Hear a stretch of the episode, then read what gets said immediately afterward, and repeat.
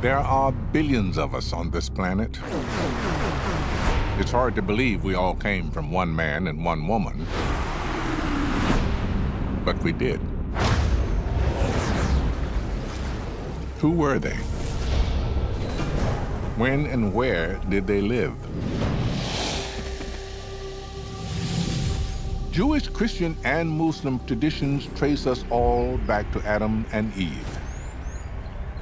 The book of Genesis says they came from a place called Eden, near the Tigris and Euphrates rivers, somewhere in the ancient Near East.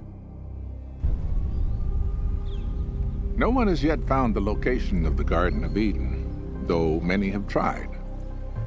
But why do we want to find it? Well, the reason is interesting. The Garden of Eden doesn't just represent the beginning of humanity. It is the beginning of our conversation with God. And finding out when and where that took place would tell us an awful lot about who we are. We live in a global society made up of many different cultures, and science has given us a new perspective on creation. It even claims to know the ultimate secret of our cosmic origins. Can science and religion agree on creation? I was about their age when it happened. I remember the minister reading from the book of Genesis. There are 807,361 words in the Bible. It doesn't take 807,000 words for, for you to believe the Bible. It only takes 10 words in the beginning. God created, are y'all gonna get with me? The heavens and the earth. But for me, this beginning was a profound puzzle. One moment there was nothing, the next, everything. You're looking good. Trying to make it. If God created the universe, who was around to create God? When I got older, I heard scientists had found evidence of the Big Bang. According to that theory, the entire universe burst out of a single point in an instant of fiery creation. Now that science knows so much about our cosmic origins, what place is there for religious belief in the beginning? Now I'm curious about science and the Judeo Christian creation story. So I've come to Rome. The Catholic Church no longer sees the book of Genesis as the literal description of creation. In fact, the first scientist to propose the Big Bang, Georges Lemaitre, was a priest and a member of the Pontifical Academy of Science. So, how exactly does belief in God fit into modern cosmology? There must have come at some point a question for you about the nature of creation. We think that there's like a big schism between the biblical sense of creation and the other one is the scientific sense of the Big Bang, and it's all very different. Creation, from a theological point of view, is, a, is perfectly compatible with a Big Bang because you need always a first cause. God the Creator is outside space time, is before any time. So the act of creation is an everlasting act because creation is the way in which God continuously holds the universe. Scientists have dated the universe to about 14 billion years, best we can figure. Hindus have it at what? Hindus do not believe in one creation. They say that these are cycles of creation. Okay. And the primordial creation could be something like 8.6 billion years ago. Actually, this whole creation myth is very difficult to comprehend because we say that gods, like Brahma, has created the universe. But then they ask a question who created Brahma? Right. And That's then always a question. Then creation happened, and then the gods happened. We don't all share the same creation story. We all come from different places. But all of us, whatever we believe, can share in one thing the wonder and gratitude that we are here at all.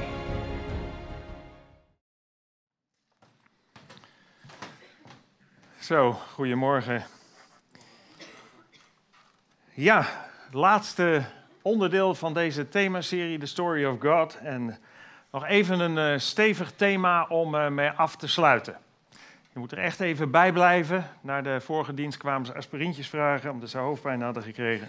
Nee hoor, dat viel wel mee, maar het is best wel een, uh, een lastig thema. We staan vandaag stil bij de vraag, de wereld geschapen? Is de wereld geschapen of is het allemaal heel anders dan we misschien wel eeuwen en eeuwen hebben gedacht? Ja, het is eigenlijk pas van de laatste eeuwen dat er openlijk wordt getwijfeld aan een geschapen wereld. Aan de wereld die door God zou zijn gecreëerd. Dat wil niet zeggen dat men daarvoor eenduidig was over hoe de wereld tot stand was gekomen. Daar waren nog steeds heel veel verschillende meningen, want iedere, iedere cultuur, ieder volk, iedere religie, die had en heeft zo zijn eigen visie, kijk en zijn eigen verhaal over hoe de wereld en alles wat zichtbaar is, is ontstaan. En deze verhalen, eh, zei ik al, zijn heel verschillend, maar soms ook heel, ja, heel apart, eh, wonderlijk. Um, of het nou over Griekse mythologie gaat, of je hebt het over welke cultuur of Afrikaanse stammen. Ze hebben allemaal een bepaalde visie op hoe de wereld is ontstaan. En dat zijn uh, soms hele bijzondere verhalen. Maar ze gaan meestal wel allemaal uit van een scheppende macht. Of van een god of van goden. In tegenstelling tot de tijd waar wij steeds meer in terechtkomen, waarin um, er eigenlijk een opkomst is van het atheïsme. A is niet, uh, theos is God, dus waar mensen ervan uitgaan dat dingen zijn ontstaan zonder dat er sprake is van een scheppende macht, een god of goden. En dat is van de laatste eeuwen, want het woord atheïsme stamt pas uit, de, uit het 16e eeuwse Frankrijk en kan pas in de 17e eeuw op sommige personen worden toegepast. Dus het is wel een hele tijd geleden, maar toch is het nog niet zo heel lang. De evolutietheorie van Darwin over het ontstaan van de wereld, zijn visie op het ontstaan van de wereld en de latere Big Bang-theorie, zoals we net ook in het filmpje voorbij zagen komen, hebben de twijfel over een door God of goden geschapen wereld eigenlijk verder vergroot. En de hele ontwikkeling van de uh, wetenschap daaromheen. In de westerse wereld zijn er op dit moment een aantal opvattingen over het ontstaan van de aarde. Een van de oudste visies is gebaseerd op de Bijbel, um, op de God van de Bijbel, en wordt ook wel het creationisme genoemd. Creationisme, creëren is maken.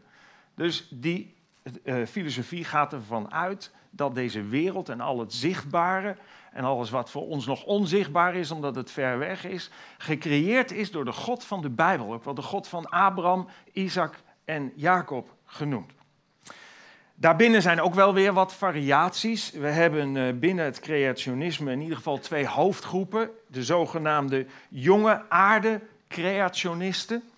Ehm, die houden Creationist is iemand die ervan uitgaat dat deze wereld gemaakt is. Crea is creëren, iets maken. Ja, heel goed. Um, de jonge aarde creationisten, dat zijn uh, mensen die ervan uitgaan dat uh, het in zes letterlijke dagen deze wereld is gemaakt. Dus die houden vast eigenlijk aan het Bijbelse verslag, al zo letterlijk mogelijk gelezen, dat God van de Bijbel in zes letterlijke dagen de wereld heeft gemaakt en dat de ouderdom van de wereld ergens tussen de 6 en de 10.000 jaar ligt. Als je de Bijbel neemt en je, telt alle jaartallen op, die koning werd zo oud en die koning werd zo oud, en je telt het helemaal op, eh, dan kom je tot zo'n 6000 jaar, 4000 jaar in het Oude Testament, het oude gedeelte van de Bijbel, 2000 jaar in het nieuwe gedeelte vanaf Christus. Maar er zijn ook wetenschappers, eh, theologen, die zeggen, ja, er zit toch hier en daar misschien wel wat ruimte tussen. Het is niet helemaal sluitend. En die gaan uit van een iets langere periode, maar dan zit je nog tussen de 6 en 10.000 jaar nog steeds heel jong ten opzichte van een heleboel andere theorieën. Je hebt ook de oude aarde creationisten, creationisten. Zij gaan uit wel van een door God, de God van de Bijbel, gecreëerde wereld, maar niet in zes letterlijke scheppingsdagen, maar in een lange scheppingsperiode. En ook daar zijn weer verschillende gedachten en verschillende theorieën waarom dat niet een dag van 24 uur zou zijn, maar waarom het een langere periode zou zijn. Ehm, en gaan dus uit van een periode die soms zelfs in de buurt ligt van, van wat de wetenschap nu noemt, miljarden jaren soms. Een tegenhanger van het creationisme is het evolutionisme. Het verhaal wat uh, begonnen is bij Darwin.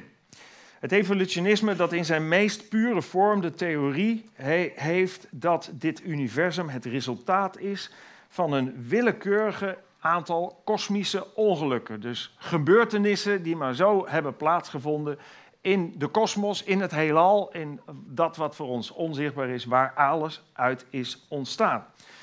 Het leven ontstond spontaan via toevallige chemische processen en alle levensvormen zijn aan elkaar verwant en delen een gemeenschappelijke voorouder. Van bananen tot vogels, van vissen tot bloemen, van apen tot mens. Alles komt voort binnen deze theorie uit een soort oersoep. Dus het kan zijn dat je over, over, over, over, overgroot opa een kikker was. Uh, volgens deze theorie. Of een banaan. Dat kan natuurlijk ook. Moet je in de spiegel kijken waar het meeste blijkt. Um, dat hele proces, dat zou begonnen zijn, dat hele proces van evolutie zou begonnen zijn met die zogenaamde oerknal, de Big Bang, zoals die wel genoemd wordt. De oerknaltheorie zegt dat het hele universum begon met een enorme explosie. Vanuit het niets kwam materie bij elkaar in een punt met een oneindig grote dichtheid. Singulariteit wordt dat met een moeilijk woord genoemd. En die oneindige dichtheid ging draaien en explodeerde uiteindelijk. Vanuit deze explosie is het hele universum, de aarde en zijn de sterren en de planeten ontstaan. Dat is binnen deze theorie van de Big Bang. De laatste stroming die je tegenkomt is een van de meest recente ontstane gedachten. En dat is de zogenaamde intelligent design, intelligent ontwerp. Um, deze stroming gaat ervan uit dat aan al het leven op aarde een intelligent ontwerp of ontwerper ten grondslag ligt. Zij zeggen, ja, de dingen die we om ons heen zien zijn zo geniaal en zo complex, zo ingewikkeld. Het kan niet zijn dat daar niet een ontwerper of een ontwerp aan ten grondslag ligt. Of het nou over een menselijke cel gaat, of het gaat over het heelal, of het gaat over wat dan ook. Uh, niet alleen is het complex, maar het bevat ook heel veel informatie. En informatie, dat zegt de wetenschap eigenlijk zelf ook, kan niet maar zo ontstaan. Nou, mensen die zich uh, rekenen tot de groep van intelligent design zijn mensen die niet per se in God geloven of per se in de God van de Bijbel geloven, maar wel geloven in een ontwerper. Nou, dit zijn zo'n beetje de hoofdstromingen. Er zijn nog wel wat andere stromingen en mengvormen te noemen, zoals het naturalisme en het steady state theorie en het neo-humanisme en het theïstisch evolutionisme, wat ongeveer een mengvorm is. Theïstisch wil zeggen dat ze wel in God geloven, maar aan de andere kant ook in de evolutie. Dus in het proces waarin alles is ontstaan en gekomen tot waar we nu zijn. Dus dat zijn mengvormen tussen deze verschillende theorieën. Nou, hoe het ook zij, misschien eh, heb je zoiets van, nou, ik denk er nooit over na, ik, uh, ik weet helemaal niet, interesseert me ook niet, ik leef vandaag en uh, wat zou het? Uh, maar over het algemeen denken mensen hier wel over na. En wanneer word je ook aan het denken gezet? Nou, vooral als je nieuwe dingen hoort. Soms hoor je op National Geographic of op Discovery of wat dan ook van allerlei documentaires voorbij komen. En dat kan best wel eens wat beweging geven in je eigen denken. Van hé, hey, heb ik het altijd verkeerd gehad? Of hebben zij het nou verkeerd? Hoe steekt het nou eigenlijk in elkaar? Vandaar ook dat we daar over na willen denken. Vaak wordt een bijbelse kijk op de schepping tegenover een wetenschappelijke kijk gezet. En dat is eigenlijk niet eerlijk, want uh, beide hebben geen enkel bewijs. Er is geen, enkele, er is geen enkel bewijs, niet vanuit de Bijbel. Ik kan niet bewijzen dat God bestaat, ik kan ook niet bewijzen hoe het leven is ontstaan. Maar ook geen enkele wetenschappelijke stroming kan dat bewijs leveren. Die hebben het over theorieën, evolutietheorie of Big Bang theorie of wat dan ook. En onderzoeken, dat is prima, dat doet de wetenschap. Je stelt een theorie op, daar ga je vanuit, daar denk je vanuit verder. En eventueel stel je het bij als blijkt dat het, anders is. Maar heel vaak wordt het geloof of de Bijbel gezet tegenover de wetenschap, alsof het enig met geloof te maken heeft en het andere een wetenschappelijke, uh, wetenschappelijk traject is. Nou, in wezen is het allebei geloof. Uh, of je gelooft misschien dat God de wereld en alles heeft gemaakt, of je gelooft dat het vanzelf is ontstaan, beide kun je niet bewijzen, beide zijn geloof. Evolutie, Big Bang, onbewijsbaar, ook niet in de buurt zelfs. En moeten dus ook als geloof eigenlijk naast elkaar blijven staan, als een aanname. Als kanttekening moet ik daar nog bij noemen dat de wetenschappelijke theorieën met grote regelmaat worden en ook moeten worden bijgesteld. En daar hoeven ze niet voor te schamen, dat zei ik net al, dat doet de wetenschap. Maar die noodzaak is er voor de Bijbel nog nooit geweest. Dat kan ook niet, want die Bijbel is er.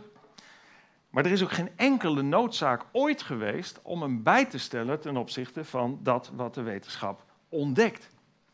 Want geen enkel wetenschappelijk bewijs, ik heb het niet over een theorie, geen enkel wetenschappelijk bewijs staat op gespannen voet met wat de Bijbel zegt. Sterker nog, veel wetenschappelijke bewijzen zijn juist een bevestiging van wat we in de Bijbel al zien. Ik wil je een voorbeeld noemen. In Prediker 1, vers 7, ehm, ongeveer 900 jaar voor Christus geschreven, dus een kleine 3000 jaar geleden, staat het volgende.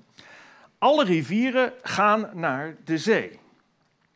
Toch raakt de zee niet vol. Hey, dat is raar, stroomt maar die kant op en hij raakt niet vol. Naar de plaats van waar de rivieren kwamen, daarheen keren ze terug. Oké, hoe dan? Om vandaar weer te gaan stromen. Nou, dat, dat is iets wat in prediker staat. Andere Bijbeltekst zegt, want hij, en daarmee wordt God bedoeld, trekt de waterdruppels omhoog die naar zijn damp regen uitgieten. Zij laten de wolken stromen, zij druipen overvloedig op de mensen neer. Met name in Nederland af en toe. Maar deze twee teksten bij elkaar van 3000 jaar geleden geven samen een perfecte omschrijving van wat wij noemen de hydrologische cyclus. Oftewel de waterhuishouding op deze wereld. dat de onder invloed van zonlicht het zeewater verdampt, dat het wolken worden, dat die wolken naar andere gebieden uh, uh, drijven, dat het condenseert en dat het uitregent, op de aarde valt, via de rivieren weer teruggaat. Dus die cyclus. En dat is voor ons allemaal bekend misschien, hebben we op school zo geleerd.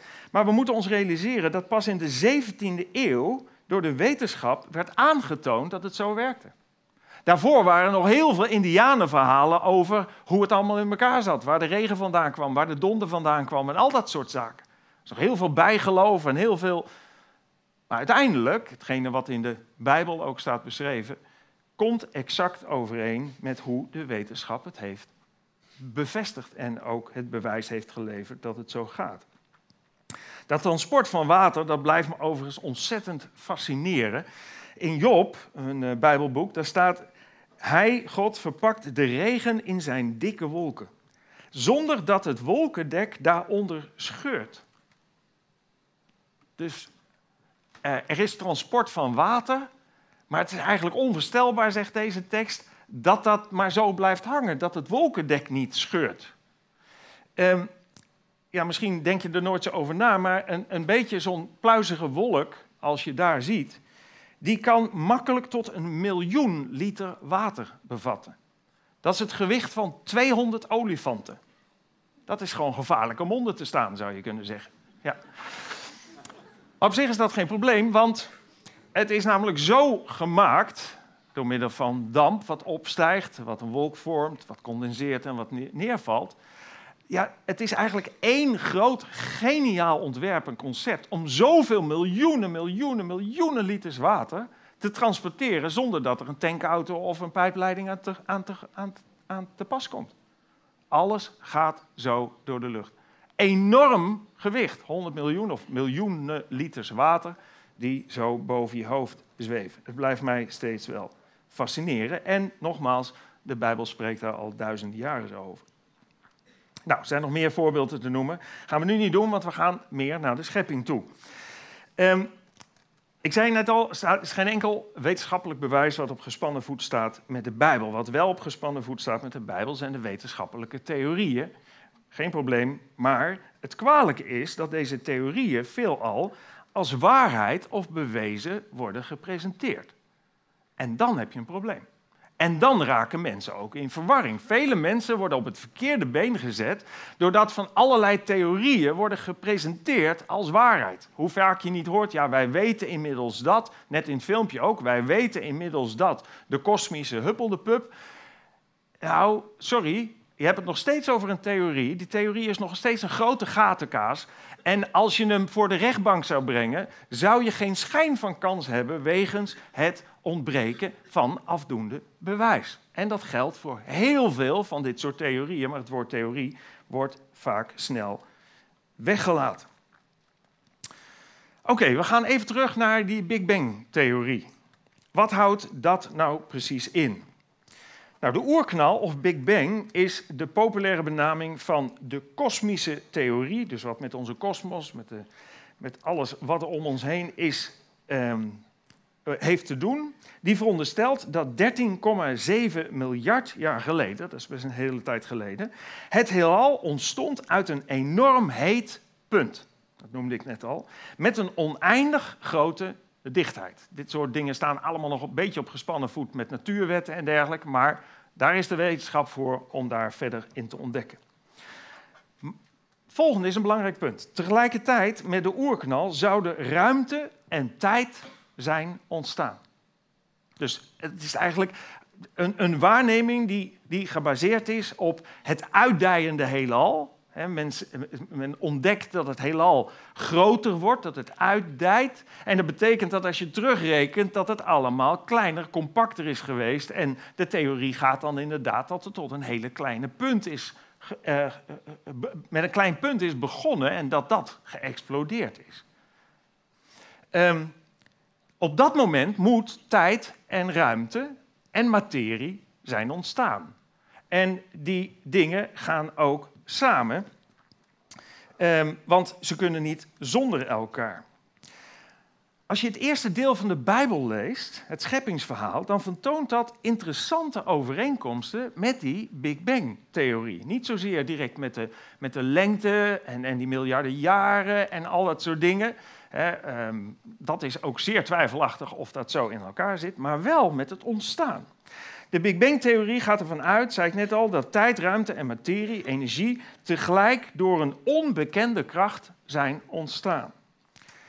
Um, dat moet ook tegelijk gebeuren, want als je materie hebt zonder ruimte, waar laat je die materie dan? En als je materie hebt zonder tijd, wanneer is die er dan? Dus die tijd en ruimte en materie moeten gelijktijdig zijn ontstaan, want ze hangen met elkaar samen. Nou, die theorie, zei ik al, vertoont verrassende overeenkomsten met de eerste regel zelfs van de Bijbel, die net ook in het filmpje voorbij kwam. In die eerste regel staat, in het begin heeft God de hemelen en de aarde gemaakt. Dat begint met in het begin. Daar heb je tijd. Dan heeft hij de hemelen, dat geeft ruimte aan. En de aarde, dat geeft materie aan. Gemaakt. God heeft het gemaakt. Dat geeft aan dat hij het in gang heeft gezet. De energie die nodig was om dit te laten ontstaan. Dus we hebben tijd, ruimte, materie, energie.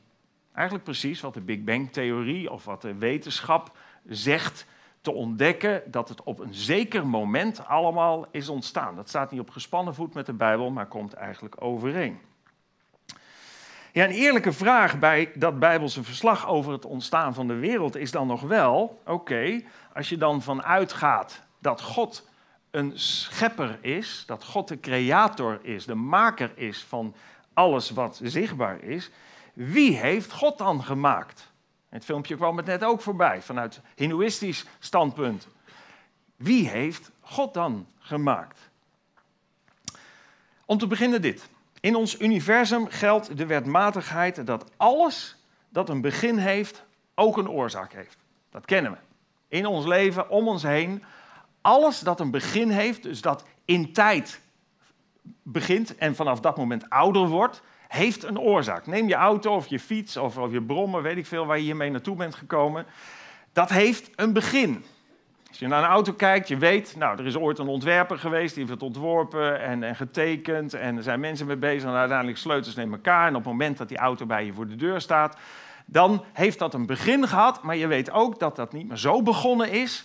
Het heeft ook een oorzaak dat het begonnen is. Al die mensen liggen daar aan ten grondslag. Als dit kleine meisje naar de buik van de moeder kijkt, dan zou ze misschien kunnen denken: Mama eet te veel.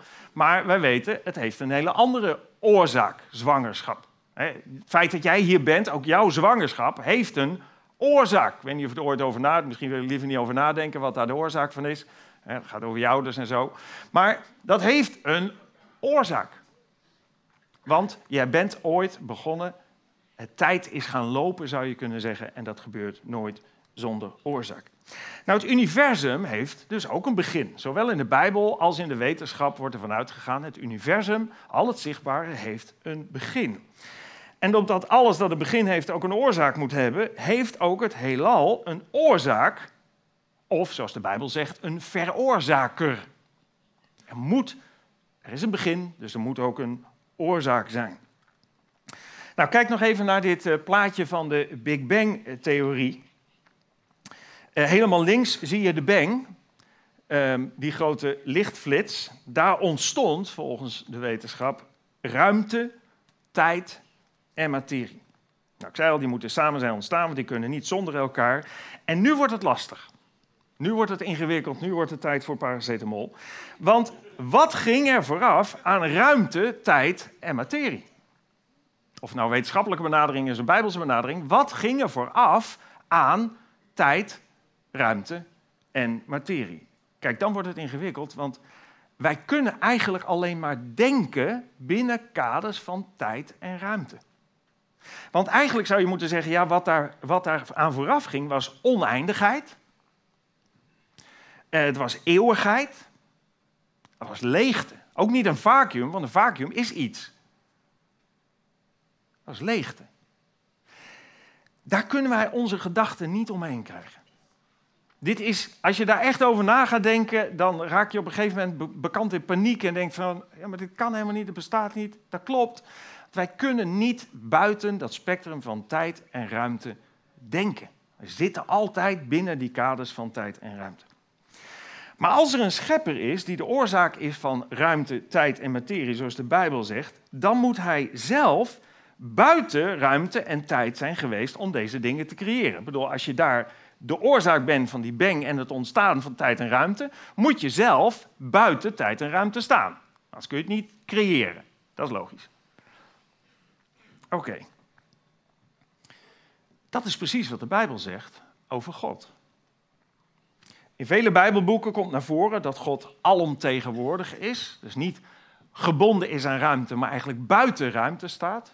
En eeuwig is, ook buiten tijd staat. Ik lees een paar teksten.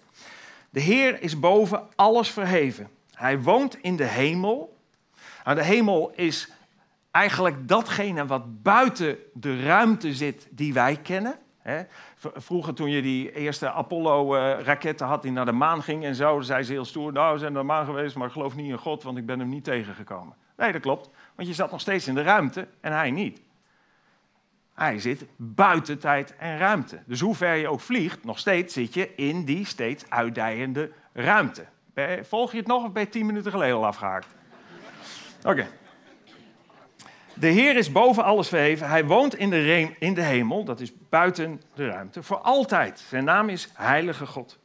Hij zelf zegt, ik woon in de hemel, ongenaakbaar. Dat betekent ontoegankelijk. En dat, dat is logisch, want voor ons is buiten de ruimte ontoegankelijk.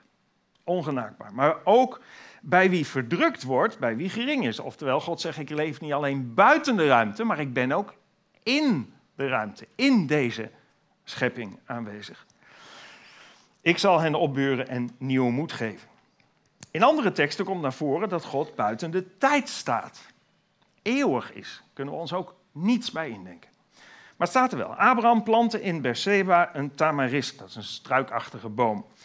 en vereerde daar de Heer, de eeuwige God. De eeuwige God. Buiten tijd. Andere tekst, want zo zegt de hoge en verhevene, die in de eeuwigheid woont en wiens naam heilig is. Weer de eeuwige God. De laatste tekst, wordt het nog wat ingewikkelder. Al voor de bergen geboren waren en u de aarde en de wereld voortgebracht had, ja, van eeuwigheid tot eeuwigheid bent u God. Je zou zeggen, aan één eeuwigheid heb je toch genoeg. Maar hier staat van eeuwigheid tot eeuwigheid. Wat bedoelt deze tekst te zeggen? Het gaat om de God van de beginloze eeuwigheid tot een nooit eindigende eeuwigheid. En wat ertussen zit is tijd en ruimte. Gods creatie, zo geloof ik het. De wetenschap zegt wat anders, maar tijd en ruimte zit eigenlijk tussen die eeuwigheden die in deze psalm worden genoemd. Nou, ik zei net al, alles dat een begin heeft, heeft ook een oorzaak. Maar als God echt bestaat, dan heeft hij geen begin. Want hij staat buiten de tijd. Alleen dingen die met tijd te maken hebben, kunnen een begin hebben. En als hij buiten de tijd staat en buiten de ruimte, ehm, dan heeft hij geen begin, maar dus ook geen oorzaak. Alles wat een begin heeft, heeft een oorzaak. Maar als je buiten tijd en ruimte staat, omdat je daarvan de schepper bent, heb je geen begin en dus ook geen oorzaak. Dus de, iedere vraag over God, zoals, maar wie heeft God dan gemaakt, is eigenlijk een vraag waarbij je God probeert te plaatsen in tijd en ruimte. En het is logisch dat we die vraag stellen, want wij kunnen alleen maar denken in tijd en ruimte. Maar in wezen is die vraag onzin om te stellen. Want als God geen begin heeft omdat hij buiten tijd en ruimte staat, heeft hij ook geen oorzaak. En kun je dus de vraag nooit stellen, wie heeft God gemaakt? God was er altijd, zoals de Bijbel zegt. De vraag is of je ooit te weten kunt komen wie of wat er aan het begin van deze schepping heeft gestaan. Want ja, dit blijft, het is leuk dat je zegt, nou, dat is geen goede vraag, dat zou je zo niet kunnen vragen, het is niet logisch, maar ja, nog steeds wil je wel graag weten, ja, maar, maar hoe zit het dan? Want eh, blijven we dan heen en weer geslingerd worden? Wie drukte er uiteindelijk op die bankknop? Uh, waardoor het allemaal begon. Of hoe in vredesnaam is al dat geniale wat we om ons heen zien en wie we zelf zijn, hoe is dat in vredesnaam allemaal ontstaan?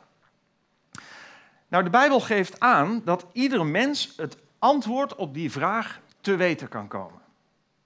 Echt het antwoord op die vraag te weten kan komen. In de Bijbelvers dat nu verschijnt, schrijft een, een gelovige aan een andere gelovige het volgende. Hij zegt, door ons geloof weten wij dat het heelal gemaakt is door het woord van God en dat het zichtbare ontstaan is uit het onzichtbare. Nou, er staan een paar bijzondere dingen in deze tekst, daar wil ik even op inzoomen. Ten eerste staat hier dat alles is ontstaan door het woord van God. Oftewel, doordat God spreekt. Dat is ook precies wat in het begin van de Bijbel staat. Ik zal een paar versen lezen. En God zei, laat er licht zijn.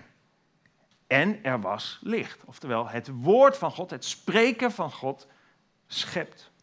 Andere tekst, en God zei, laat het water dat onder de hemel is in één plaats samenvloeien en laat het droge zichtbaar worden. En het was zo. God sprak en het was er. Laatste, en God zei, laat de aarde groen doen opkomen. Zaaddragend gewas, vruchtbomen die naar hun soort vrucht dragen, waarin hun zaad is op de aarde. En het was zo. Dus in deze tekst uit Hebreeën wordt eigenlijk gerefereerd aan dat scheppingsverhaal waar God spreekt en het is er. In tegenstelling tot de Big Bang-theorie, die natuurlijk zegt: er is niets en dat ontplofte. Nogmaals die tekst. Door ons geloof weten wij dat het heelal gemaakt is door het woord van God en dat het zichtbare ontstaan is uit het onzichtbare. Het tweede wat hier staat is dat het zichtbare is ontstaan uit het onzichtbare. Alleen dat kan de verklaring zijn voor alles wat we zien. Ik zei al, de Big Bang-theorie zegt dat er eerst niets was en dat is ontploft. Maar dat is op zich natuurlijk ja, niet logisch. Dat, dat, dat is niet, niet verklaarbaar. Het andere is ook niet verklaarbaar in de zin van bewijs, maar ik vind het zelf wel logischer. Als er een God bestaat, dat hij uit het onzichtbare het zichtbare kan maken. Er is een grapje over, een engel die daagt God uit. Die zegt, ja, nou, ik, ik, ik, ik, kan, ik ben eigenlijk ook God en ik kan ook wel dingen maken en een mens scheppen. Zei God, nou prima, laten we, laten we wedstrijd doen. En hij pakt wat eh, aarde van de grond en dan wil daarmee aan de slag gaan. Zegt God, ho, ho, ho, je moet je eigen spullen maken. Oftewel, niet met mijn materiaal aan de slag gaan. Nee, als je denkt dat je God bent, moet je uit het onzichtbare het zichtbare kunnen creëren. Het belangrijkste uit, deze vers, uit dit vers is eigenlijk dit. Dat deze gelovige zegt, door ons geloof weten wij. Door ons geloof weten wij. En daar zeggen ze nogal wat, want hij zegt niet, door ons geloof gaan we ervan uit, of omdat we gelovig zijn en ervan uitgaan dat, en onze theorie is, en, en we denken dat het mogelijk zo zijn kan gebeuren. Nee, nee, staat hier heel hard, door ons geloof weten wij. Geen twijfel, geen spoor van twijfel. Door ons geloof weten wij. Mijn ervaring is als je God oprecht zoekt, en ieder heeft daar zijn eigen weg in als je die weg wil gaan. Als je God oprecht zoekt, open staat voor de mogelijkheid dat God bestaat, natuurlijk. Als je dat al uitsluit, dan hoef je verder niet op zoek te gaan. Als je bereid bent om te geloven als het zo is, om te vertrouwen. Als je bereid bent dat als God echt bestaat, dat je je ook aan Hem zult onderwerpen, Hem zult gehoorzamen. Dat je ten opzichte van Hem misschien wel moet erkennen dat je ten opzichte van Zijn standaard van liefde gezondigd hebt, andere keuzes hebt gemaakt die haak staan op Gods uitgangspunten voor het leven. Als je bereid bent die zoektocht te gaan, dan zul je ontdekken dat dat de weg is naar zeker weten. Ik wil niet uh, hoogmoedig overkomen of wat dan ook, maar ik denk dat meer mensen hier in de zaal mijn mening delen en honderden miljoenen op deze wereld. Maar ik weet zeker dat God bestaat. Er is echt geen, geen spoortje twijfel. Oh, ik zie wel eens wat of maak wel eens wat mee. Je denkt, oh, zit. En heel snel ben je dan toch weer terug bij datgene wat zo diep in mijn leven verankerd is. De zekerheid dat God bestaat. De zekerheid ook dat God de schepper is van deze wereld. Met alles wat we zien. En het lastige is, um, die zekerheid kan ik niet aan je overdragen. Dat is een zekerheid die ik ook niet zomaar van mezelf heb. Dat is een zekerheid die het gevolg is van een zoektocht en je openstellen en je voor God willen vernederen uiteindelijk. Maar een zekerheid die God in mijn leven heeft gebracht. Geloof, staat er ergens in de Bijbel, is een gave van God. is iets wat God geeft. Ja, wanneer? Ja, wanneer je inderdaad Hem wil zoeken, Hem wil vinden, eventueel je knieën voor Hem wil buigen. En die zekerheid, zeg ik al, die kan ik niet overdragen. Kan ik dit aan je geven? Kan, kan, want dan zou ik het kunnen bewijzen. En ik kan het niet bewijzen, want het is iets wat ik van binnen zeker weet. Maar je kunt het alleen maar ontdekken als je zelf die zoektocht gaat.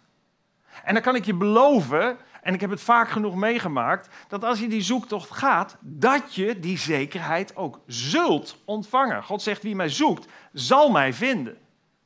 En dat heb ik al zo vaak zien gebeuren dat ik daar ook geen fractie van een seconde aan twijfel. Soms van mensen gehoord die, die zeiden, ja, ik ben wel op zoek of ik oriënteer me. Maar eigenlijk zeiden ze, ja, ik wil wel autonoom blijven. Ik wil wel de baas blijven in eigen buik eh, en in eigen leven en, en, en overal.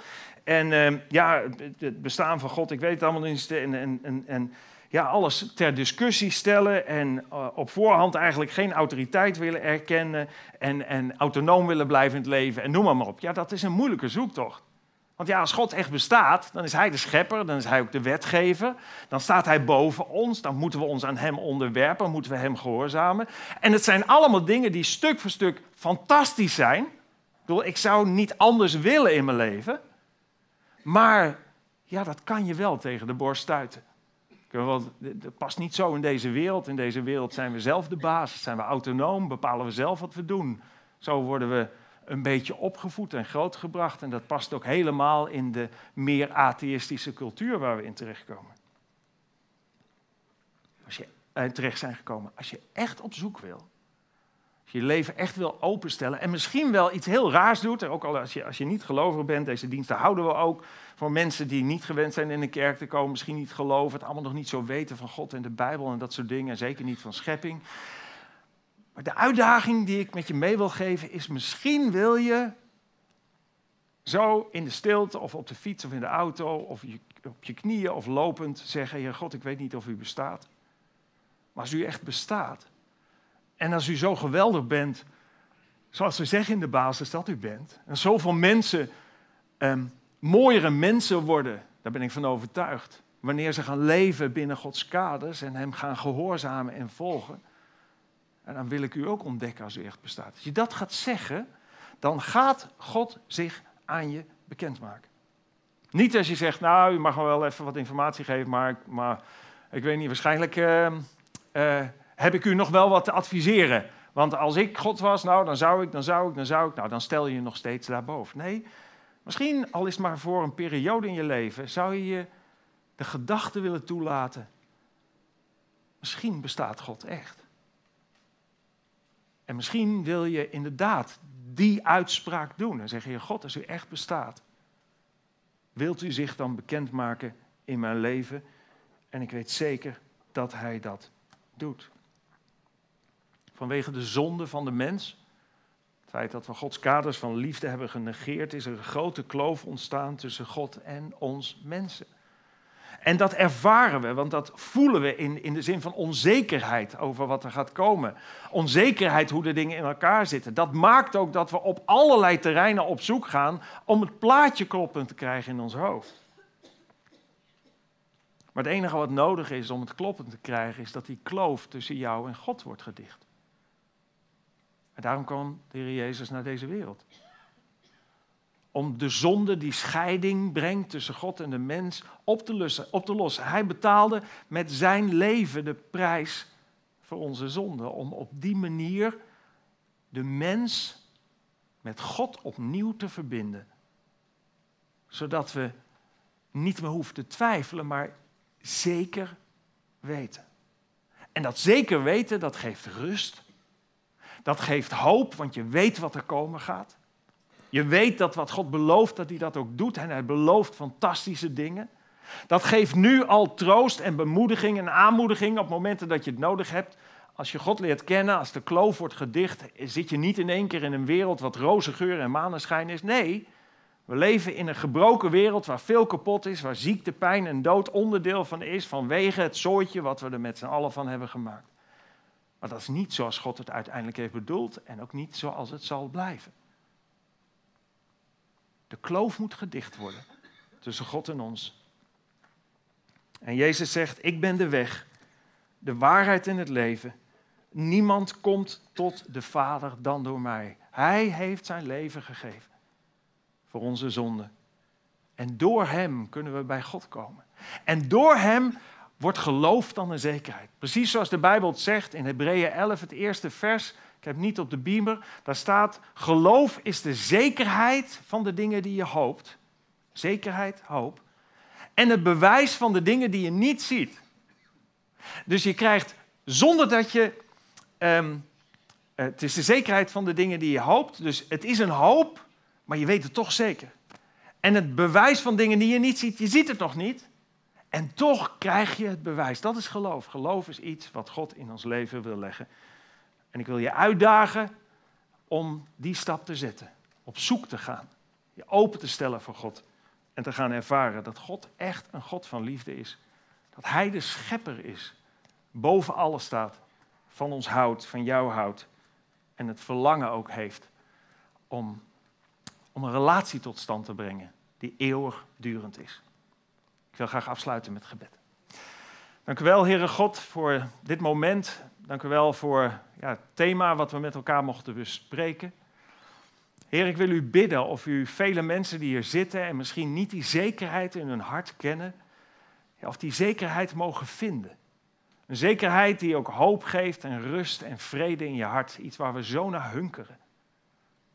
Heer, ik wil u bidden of u ja, ons wil helpen om, om klein te worden. Om onze knieën voor u te buigen.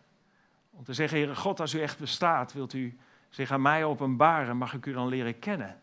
Ik verlang ook naar die rust en die vrede en hoop voor wat komen gaat.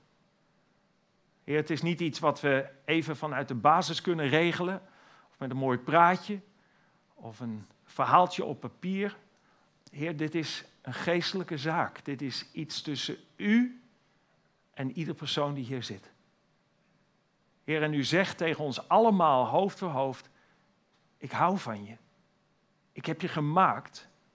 Je bent mijn kind. En ik wil je vader zijn. En ik wil laten zien hoe ik jouw leven heb bedoeld. Heer, ik wil u bidden of u ons hart wilt aanraken. En of u ons wilt helpen, Heer, om naar u op zoek te gaan en nog geduldig te zijn.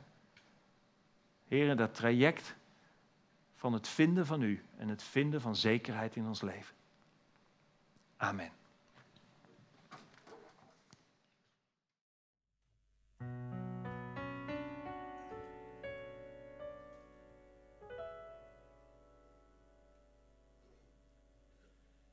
Wie gelooft er in de schepping?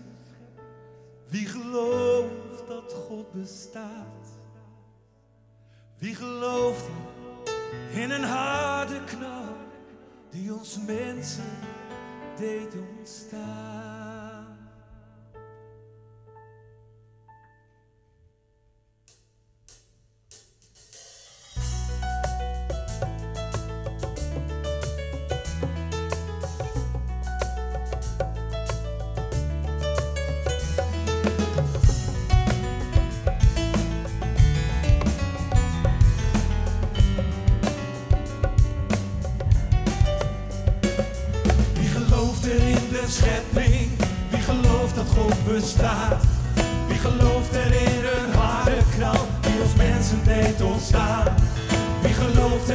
Schepping? Wie gelooft dat God bestaat?